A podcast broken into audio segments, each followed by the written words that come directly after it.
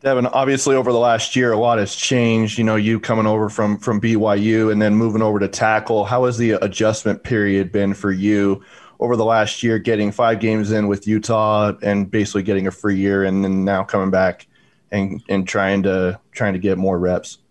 Yeah, um, last year was was crazy for everyone, especially in the college football world.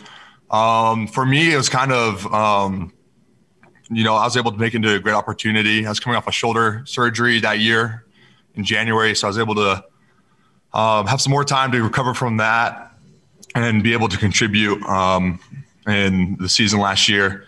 Um, with inside move to uh, defensive tackle, um, it's there's definitely been a learning curve and stuff. And uh, Coach Po'uha, uh, working with interior, he has a he has a high standard, which I'm super grateful for, and I'm super grateful that he's able to push me and, and to really work with me to reach the highest standard and to have my potential. And so all the coaches, um, all the coaches have, um, they called me in and wanted me to to make the move. And so I'm just happy to help out wherever I can, um, especially just with a team like this, all the guys having being bought in and working hard.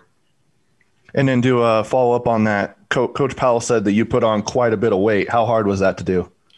Um, not, I mean, hard for sure. You know, I love working out, but it's always finding enough food for me. And so, um, it's always, uh, you know, Utah does a great job feeding us here, uh, which, which is awesome. I remember a similar thing happening to my, my uncles, my dad saying they were all pretty skinny guys.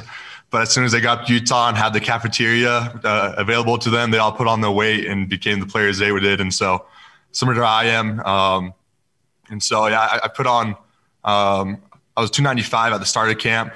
I'm around 290 right now, and so hopefully to put on um, break 300 between this offseason and and fall camp. The next question will come from Cole Bagley of the Utah Daily Chronicle. Good morning, Devin. How are you? Great. Good morning. Good. Good. Uh, I'm just curious, what was it that um, encouraged you or made you want to transfer from BYU up here to Utah? Um, yeah, there's a lot of factors uh, that played into it, not just football related factors. Um, definitely, you know, before my, my LDS mission, um, I was committed to a different staff. Uh, and when I got home, or I was on mission, the, the staff changed. And I got home and uh, I was talking to my brothers and my dad, and they're, they're saying, you know, BYU is still a great place. Um, it's been really good to our family. And so I was able to do the first year. And, and then the second year, um, just within those years, I just um, felt that wasn't the right fit or a place I remember um, kind of the beer I remember committing to. And so, um, with that and other off-field uh, factors, uh, it was my best interest, and uh, my family agreed with me that um, transferring somewhere else would be better. And Utah seemed like the ideal fit for me. Uh, it was school in mind. It was crazy entering the transfer portal right, right the week before like the pandemic hit but um, yeah, I mean, Utah was ideal. It's been a perfect fit so far. I've, I've been loving it. Um, the guys and the coaching staff and the support staff um, has been an absolute dream to work with. And so.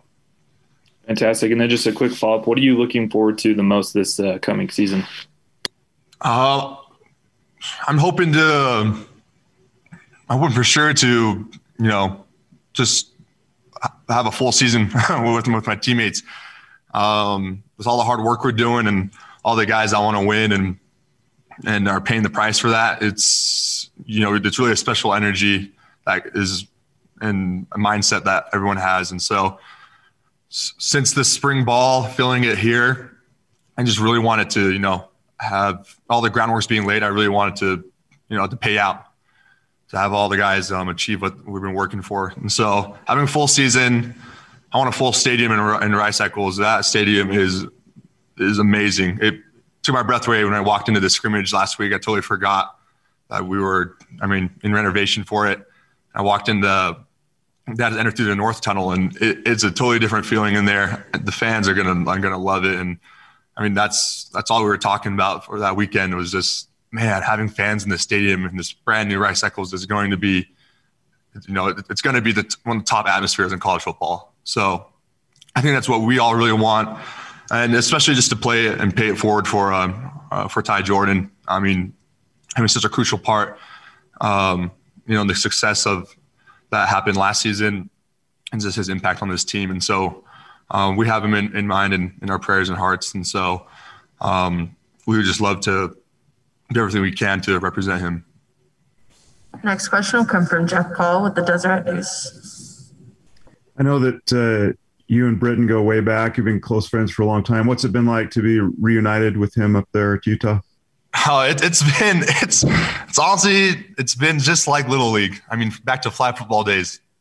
The funniest part was probably for the first like six months I was here, him and I were still freaked out about seeing me in red or like in the building. We were, I'd walk into the, um, you know, we'd walk into the meeting room for roll call, and he would just look at me and be like, "I can't believe you're still here." And I was like, "I know, man." And when our first game, when I was in a Utah uniform, all dressed up, we were we were just like kids, like we're on the same team again, and this is so fun. And you know, Brit Brit's you know, an outstanding guy, one of a kind. I'm so lucky to have him as a friend.